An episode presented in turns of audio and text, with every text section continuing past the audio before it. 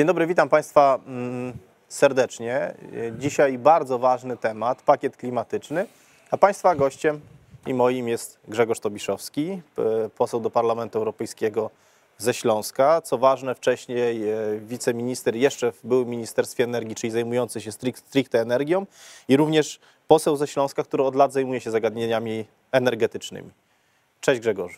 Witam serdecznie, dziękuję Patryku za zaproszenie i serdecznie pozdrawiam wszystkich słuchaczy. No właśnie, to e, Grzegorze, ale e, żeby wytłumaczyć, co to jest w ogóle ten pakiet klimatyczny, co to jest ten cały, co to są te green deal, o których się tak dużo mówi? Jak, to, jak można byłoby to wytłumaczyć komuś, kto chciałby zdobyć wiedzę na ten temat? Myślę, że dobrze jest przywołać 2007-2008 rok, kiedy właściwie pojawiła się propozycja pakietu klimatycznego, energetyczno-klimatycznego. Idea wydaje się słuszna, bo wszyscy chcemy troski o klimat, czyste powietrze i tu jakby nikogo to nie dzieli, bo przecież widzimy wyzwania, nowe technologie, rzeczywiście pojawiające się temperatury, które powinny być mniejsze, mamy ocieplenie i to jest faktem i rzeczywiście w tym trzeba wziąć udział.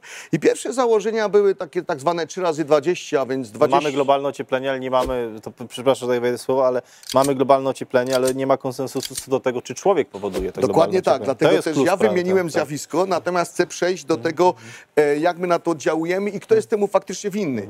I pierwotne założenia, bo tego się zaczęło 2007-2008 rok, mieliśmy tak zwane 3 razy 20, czyli 20% w Unii Europejskiej odnawialnych źródeł, 20% kwestii efektywności energetycznej, zwiększenie o 20%, jak również y, y, zmiany związane z ograniczeniem emisji o 20%. I to się wydawało, że idziemy w dobrym kierunku, że uruchamiamy nowe technologie, chcemy, aby w naszych gospodarkach w każdym kraju unijnym, traktując ten każdy kraj indywidualnie, bo to jest ważne. Ja myślę, że musimy też postawić tezę, że w tej trosce o klimat musimy też mierzyć siły na zamiary i mieć w- właściwą diagnozę. I teraz z jednej strony każdy kraj ma swoją tradycję w Unii Europejskiej, tradycję jeśli chodzi o tworzenie państwowości, naszą historię, jeśli chodzi o niepodległość, ale też i budowanie gospodarek. To nie jest tak, że Grecy mają tą samą gospodarkę co Polska, Niemcy to samo co Hiszpanie i możemy wymieniać. To są trywialistyczne e, kwestie, ale tak jakby zapomniano w 2020 roku, 2021, em, kiedy ogłoszony jest wielki projekt pana Timmermansa Fit for 55, o którym będziemy mówić. Tak jakbyśmy nie zauważyli, że gospodarki mają różny start i różnie się rozwijały. Nawet ta stara Unia Europejska przecież się różnie rozwijała. Dlaczego?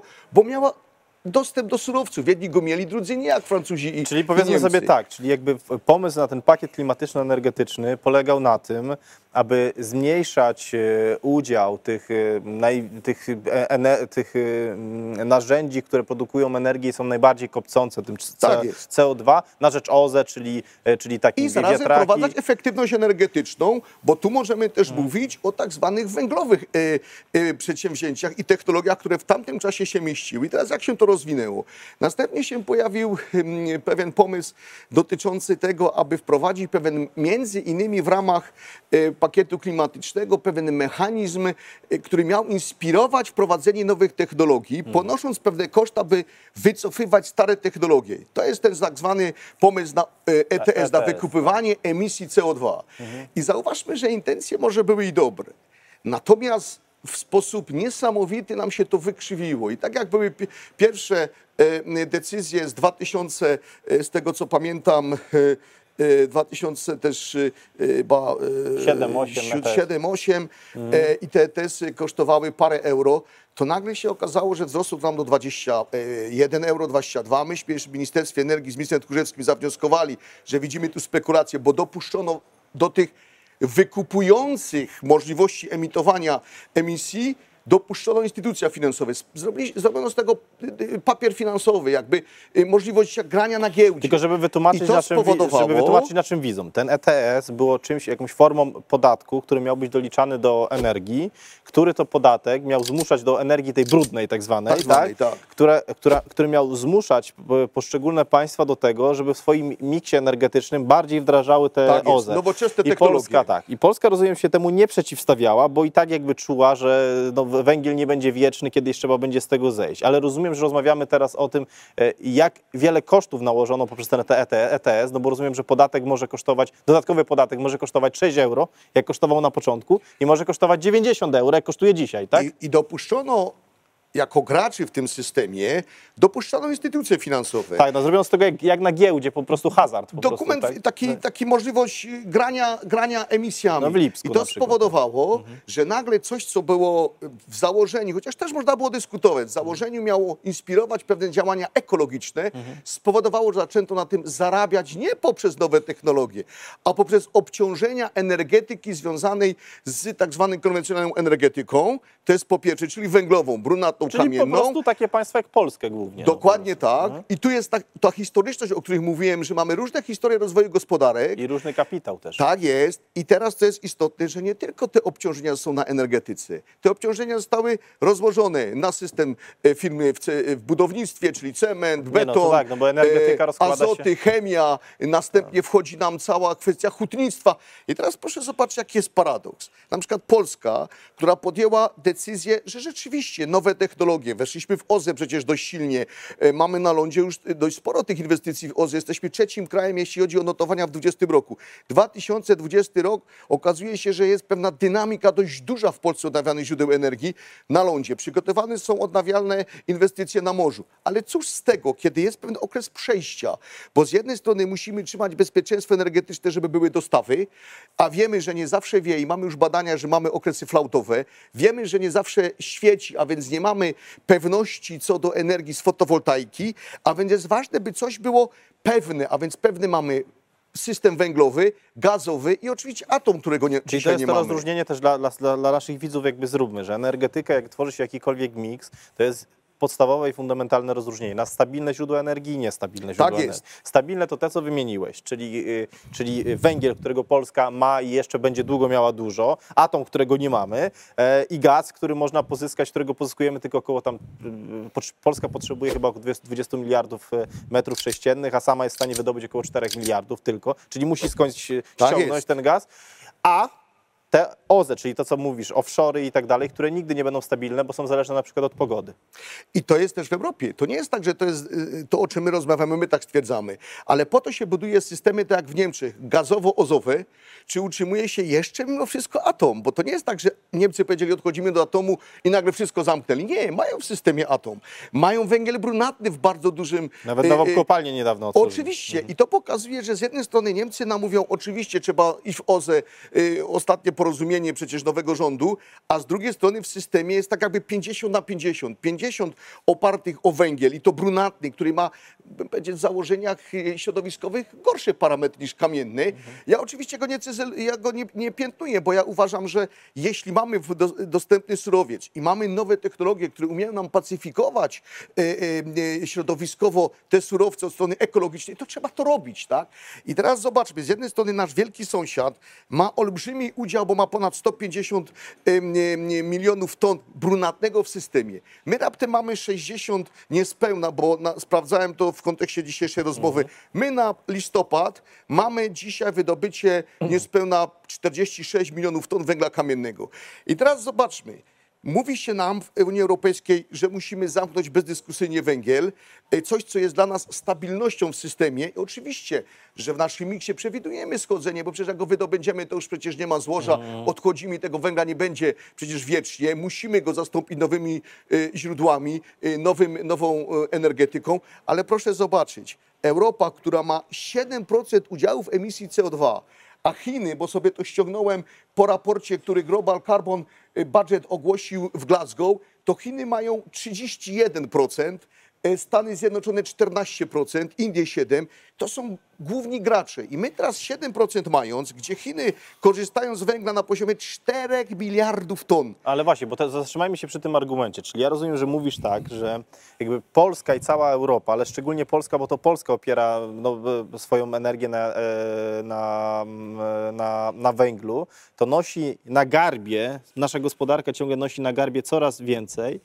Dlatego, że my, że my chcemy ratować świat, pomimo, że po pierwsze nie ma żadnej gwarancji, że nawet gdybyśmy cały świat oczyścili z tego CO2, to rozumiem, że znaczy nie ma przynajmniej konsensusu naukowego w tym zakresie, że, yy, że to yy, sprawi, że klimat nie będzie się zmieniał, bo są naukowcy, którzy mówią, że to jest na przykład cykliczne, prawda? Tak jest. To jest jakby, to jest jakby I to jedna jest rzecz. I to jest zagadnienie, jedna tak. rzecz. A zagadnienie drugie jest takie, że nawet gdyby nam się udało zmniejszyć yy, CO2 w całej Europie, do zera, to to jest i tak tylko 7% całego, a musielibyśmy zmienić jakby w cał, na całym świecie, żeby to miało jakikolwiek jest. sens, tak? I teraz myśmy powinni, jako Europejczycy, ja uznaję, że powinniśmy dbać o środowisko i być pewnymi pionierami, ale też musimy patrzeć na to, że nie możemy być pionierami, którzy są postrzegani jako jacyś kamikadze, jacyś niepoważni.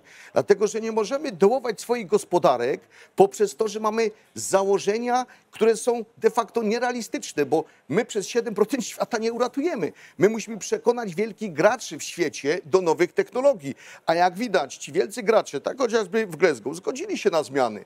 Ale proszę zobaczyć, kiedy my mówimy o 4 bilionach ton węgla, który jest w systemie w Chinach, i on ma rzeczywiście się zmniejszać, to Chińczycy mówią, dobrze, my oczywiście nowe technologie damy, bo to jest też tak zwany cywilizacyjny proces. On będzie następował. Jasne, ale- Tylko on musi być powiązany z tym, że nie możemy doprowadzić do biedy ekonomicznej, do biedy energetycznej. I to jest istota rzeczy, Patryku, o którym rozmawiamy, że tu nie ma Tak. Bo ona sporu zatrzyma, bo, bo, bieda, bo bieda zatrzyma wszystkie zmiany, bo, I bo teraz wymuszą to, to przykładem ludzie. tak. chociażby to, co w tym roku się wydarzyło. Mamy w tej kadencji w Parlamencie Europejskim natrafiliśmy na dość szczególną kadencję. E, Można by rzec, że dobrze, bo to jest dość ciekawo, ale jest dość trudno. Dlaczego? Bowiem w poprzedniej kadencji zapowiedziane zmiany, Zielony Ład i za Zielony Ład będzie rozpisanie pewnych aktów prawnych, dociśnięcie środowiskowe, a z drugiej, i z drugiej strony y, doprecyzowanie tych aktów prawnych przez projekt tak zwanego Fit for 55, gdzie co on mówi? Mówi o tym, że emisje darmowe, które pozwalały nam utrzymywać ceny, będą zlikwidowane. Tylko zamiast, zamiast za- zanim, do tego, zanim do tego Fit for 55, to jeszcze jakby zatrzymajmy się, jeżeli mo- mogę, jeżeli mogę, jeżeli mogę zaproponować, dojdziemy do tego Fit for 55, ale zatrzymajmy się w tej chwili w tym miejscu, bo to jest tak, że e, czyli z jednej strony proponuje nam się, że wszyscy mamy zbiednieć, e, a w zamian za to są niepewne efekty klimatyczne albo co najmniej kontrowersyjne i to ma, i to ma rosnąć, a z drugiej strony mówimy o zagrożeniu dla egzystencjonalnych interesów państwa, które polegają na tym, że jeżeli Polska pozbędzie się swoich, swoich stabilnych źródeł energii, to będzie już na zawsze uzależniona od, od innej energetyki. Chociaż od, energet, od energii z zewnątrz, prawda? No bo jeżeli mówimy o gazie, Tak no jest, to będziemy tak. zmuszeni do tego, żeby. Chociaż jest taki zarzut w stosunku do całej klasy politycznej, to może to też, żeby być uczciwym, uczciwym w tej dyskusji, to trzeba poruszyć. No, zarzut do całej klasy politycznej w Polsce polega na tym, że wiedzieliśmy, jakie są trzy stabilne źródła energii. Węgiel mamy, okej. Prawda? E, gaz udało się zrobić wiele, tak? Bo i skroplony e, LNG. I tu jest dywersyfikacja gazu, i to jest i, słuszne. I, i, i, mm, i z Norwegii budowana, prawda? Tak I tutaj udało się zrobić. Ale największy zarzut do polskiej klasy politycznej całej polega na tym, że nic nie zrobiono przez te wszystkie lata, chociaż wiedzieliśmy, że dojdziemy do takiego momentu, jeżeli chodzi o atom. Jak ty to oceniasz? No bo prawda jest taka, że to nie jest prosta inwestycja. Dzisiaj zauważmy, co się stało w Finach. Fińczycy rozpoczęli inwestycje mm, energetyki atomowej i mają duży problem z realizacją tej inwestycji. Z jednej strony no, nowsza technologia, finansowanie jest bardzo, bym powiedział, skomplikowane e, i to też powoduje, że oferentów na rynku nie ma za wiele. Stąd proszę zobaczyć, że my rozmawiamy ze Stanami Zjednoczonymi, bo to wiemy, teraz się włączyła Francja mocno, gdzieś tam się pojawiła Korea i nie ma dzisiaj za wielu e, tych, którzy chcą wziąć odpowiedzialność za technologię, a zarazem też musimy zauważyć, że są drogie technologie. Te nowsze są rzeczywiście coraz bardziej bezpieczne, efektywniejsze i myślę, że Polska dojrzała do tego i od strony, bym powiedział, miksu energetycznego, ale też i społeczeństwo to akceptuje, że moglibyśmy mieć te em, e, elektrownie atomowe i ufam, że one w końcu nastąpią u nas, ale to jest kwestia czasu, tak? I proszę zobaczyć, co nas, co nas cały czas trzyma, bo my e, e, zakładamy, że musimy coś wykonać. I proszę zobaczyć, że wcześniej e, w, w krajach takich jak Niemcy, jak Francja, przeprowadzono transformację spółek energetycznych. Mnóstwo środków budżet państwa tamtych krajów wyasygnował na inwestycje w energetyce, po czym nagle podmioty energetyczne tych krajów stały się właścicielami tych inwestycji i zarządzają na innym pułapie, mają całkowicie inny bilans finansowy. I teraz Polska, która weszła do struktur unijnych, po jakimś czasie, i to nie jest z winy naszego pokolenia przecież, tak? Bo wiemy, że e, No ma myśmy- mniejszy kapitał, mniejsze zdolności. i teraz tak? się mówi tak, że Real Madryt, który ma olbrzymie, hi- porównując do, pił, do piłkarskiego systemu, ma rywalizować na przykład z jakimś, krajem, y, z jakimś klubem polskim, gdzie ma inne jakościowo uwarunkowania finansowe, historyczne. To tak nie można. No tak, to z tego powodu I, też... po- I teraz tak. proszę zobaczyć, dodatkowo dostajemy obciążenia, że te spółki energetyczne, a wiemy, że mamy y, w systemie spółki związane z sektorem wydobywczym, Mhm. y, czyli energia konwencjonalna, one zamiast móc przeznaczyć środki na inwestycje, muszą wykupywać emisję CO2. I teraz nie dość, że y, y, płacą tak zwaną daninę, o której wspomniałeś, to uszczupla ich budżety, to powoduje raz, dwa, wytworzono wokół węgla kamiennego atmosferę z histerii, że nie wolno niczego nie finansować, no to jak dokonać okres przejścia? No to zaczynamy likwidować, tak? No to jak likwidujemy, pojawia się nam luka w systemie i nie jesteśmy w stanie tego dokonać. I zaczęto nas, nas bić przez przepisy unijne w dwojaki sposób. Z jednej strony przez daninę, z drugiej strony weszły przepisy tak zwane 55 gramów na kilowatogodzinę, a więc emisyjność bloków węglowych i one nam się kończą w 2025 roku, mamy delegację i pojawia się luka. I teraz pojawia się pytanie, jeśli nawet w krótkim czasie mielibyśmy środki, pomijam czy je mamy i czy Unia nam je da, to proszę zobaczyć, że nie ma tyle firm wyspecjalizowanych, żeby mogły w krótkim czasie inwestycje przeprowadzić. Ja często daję takie porównanie. Idziemy do kogoś, powiemy, wybuduj nam dom z basenem za milion dolarów. Tu masz pieniądze na stole. Oczywiście, że się znajdą firmy, ale zrób to w tydzień. I tu się robi problem, bo kwestia czasu, my nie przeskoczymy pewnych procesów inwestycyjnych. I teraz zamiast Polsce, y, y, która rzeczywiście bardzo poważnie podchodzi, my często nie dowartościowujemy siebie w kraju i próbujemy się sami biczować, że czegoś my nie zrobili, czegoś nie umiemy i się kłócimy wewnętrznie. A myśmy, patrząc w perspektywie czasu, i to są moje analizy, dokonaliśmy naprawdę wielkich przeobrażeń.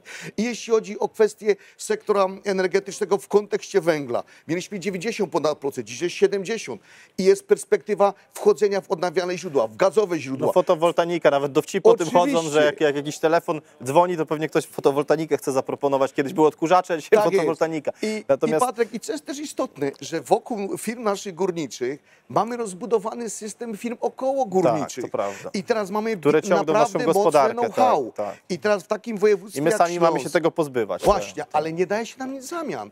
I teraz na przykład mamy otrzymać z tego, co tam słyszymy, jakieś e, 4 miliardy 400 nie, milionów euro e, i to mówię powiedzmy w- A maksymalnie na transformacja Śląsk, ma nas kosztować półtora biliona. I teraz ja przedstawię, bo miałem okazję mm, gości na mojej konferencji, tak jak którą zorganizowałem, pana y, doktora habilitowanego Pawła y, Bogacza i specjalnie wyciągnąłem sobie z jego ekspertyzy dane, żeby y, nie być osobą, która nie podpiera się konkretnymi danymi. I pan Gogacz, nie patrząc na spółki energetyczne i górnicze, tylko na około górnicze, czyli te wszystkie, które dostarczają sprzęt, informatykę i tak dalej, to mówi tak, Osób zatrudnionych jest 60 tysięcy i 60.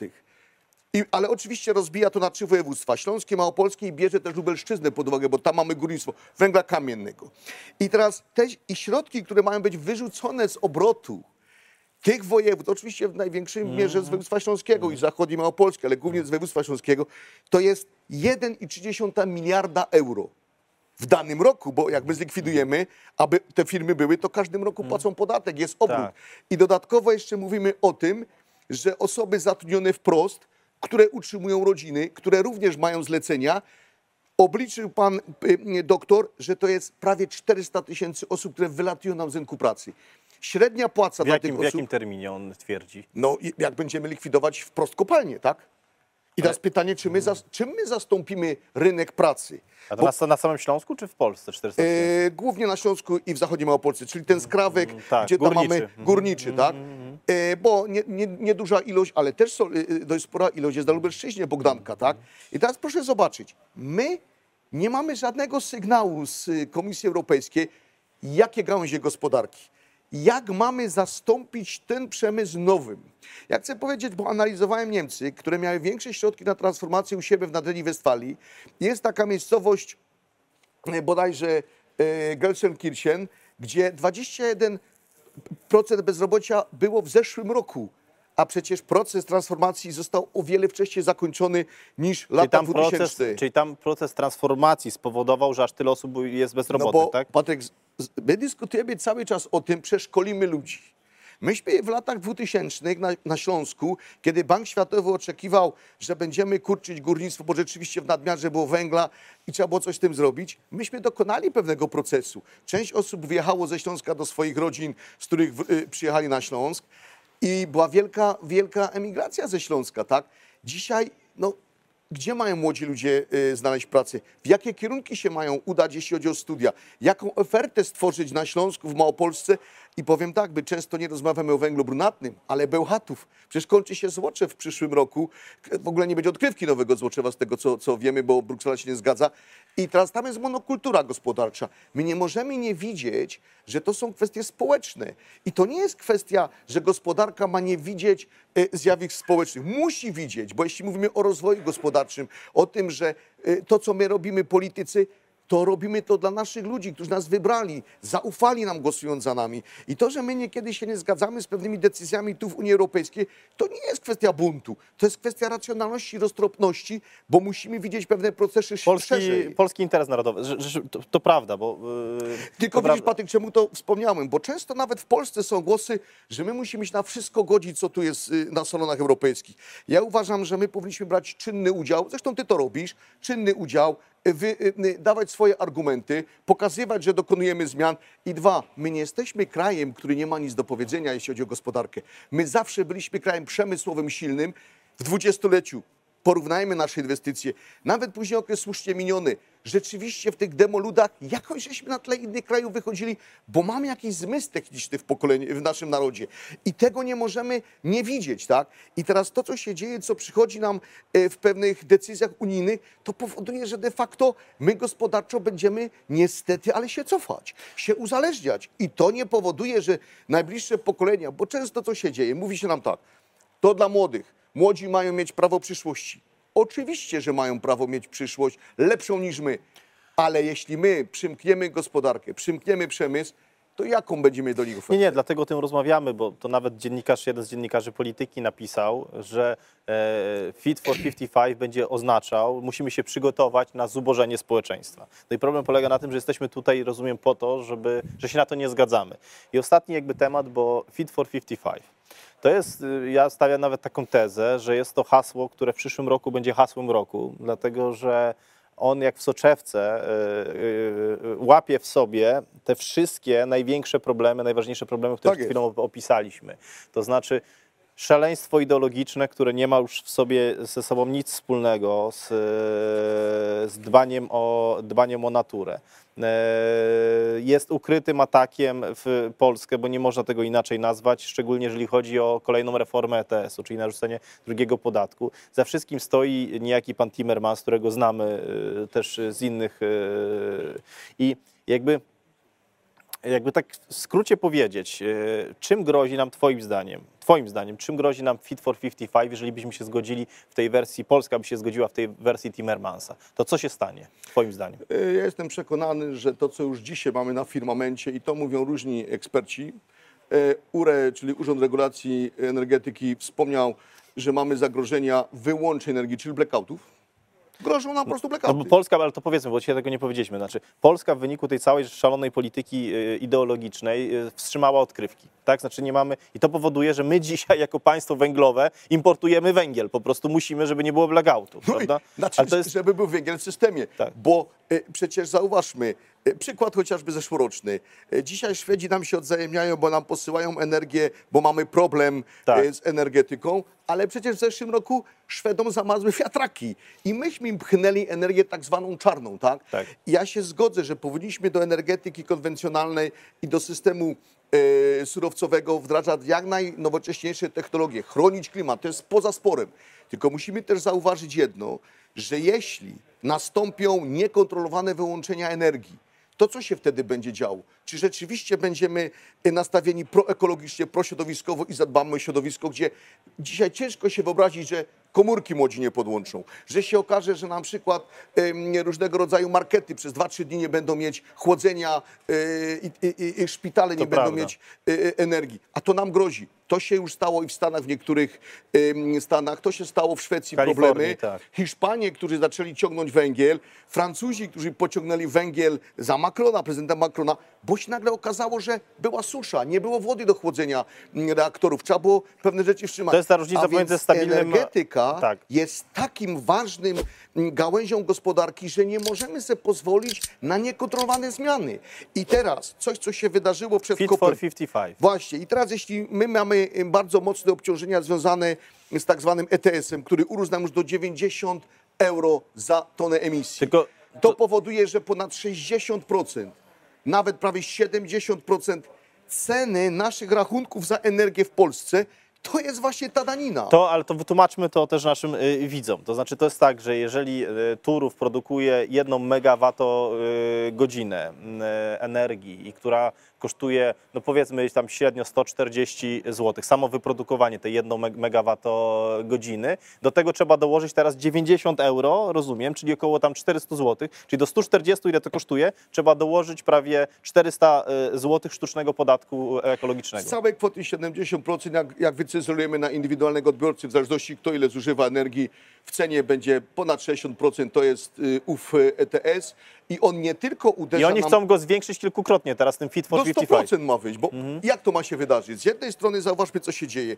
Mają być tak zwane darmowe emisje wycofane, a więc będzie mniej emisji darmowych, czyli będziemy kupować to, co jest na rynku. Niektórzy już skupują, podbijają cenę. To są jeśli- te MSR-y tak zwane. tak jest, bo jeśli ja mam e, teraz wykupioną e, e, e, możliwość emisji, a ty musisz, Patryk, e, e, będąc elektrownią w Polsce, wykupić, no to jesteś zdeterminowany, żeby przyjąć moją cenę, bo inaczej energii nie wyprodukujesz.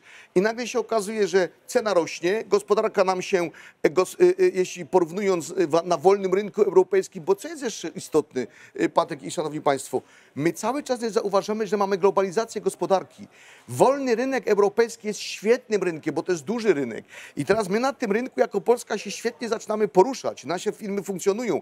W momencie, kiedy nam eksploduje cena energii, my tracimy konkurencyjność. Konkurencyjność, tak. I to nam w ogóle wybija całość, jeśli chodzi o rozwój gospodarczy, o prze, przedsiębiorczość. To jest rzecz niewyobrażalna. I to niestety dzieje się na naszych I oczach. powiedzmy sobie szczerze, to nie będzie dotyczyło, tak jak niektórzy mówią, wszystkich firm w Europie, czy wszyscy będą mieć takie same zasady. To będzie dotyczyło głównie polskich firm, dlatego że na nas będą nałożone większe koszty ze względu na, na nasz miks energetyczny, Oczywiście. który jest specyficzny, wynika z historii i tak dalej. I, to, I na przykład dzisiaj czytam dziennikarze mówią tak, musimy odejść od węgla. Nikt nie mówi, że nie będziemy odchodzić, bo to nawet w sposób naturalny nam jest potrzebny, Tak. żebyśmy ten miks dywersyfikowali. I nawet obecny miks i wcześniejszy to pokazywał. Tylko to musi być pragmatyczne, racjonalne i my nie możemy dokonywać wyrw w systemie. Musimy mieć to, co powiedział kiedyś prezydent Lech Kaczyński, definiując energetykę jako bezpieczeństwo, wprowadzając tak zwaną Naszą, tak, naszą. zwa- naszą energetykę, ale też europejską. Pojęcie bezpieczeństwa jest związane z obronnością. I to nie jest przypadkowe, że mówi się o energetyce, że ma być bezpieczna, ale w trzech formułach. Z jednej strony stałe dostawy, czyli ciągły dostaw energii. Dwa, żeby odpowiednia moc była w poszczególnych rejonach Polski, Mhm. by mogły być inwestycje w danych regionach. I trzecie, żeby nie było tak, że eksploduje nam cena, bo tracimy Tak, konkurencyjność. i tu musimy postawić kropkę. Państwa gościem był Grzegorz Tobiszowski, poseł do Parlamentu Europejskiego ze Śląska. Dziękuję Patryk za rozmowę i dziękuję Państwu. Dziękujemy bardzo.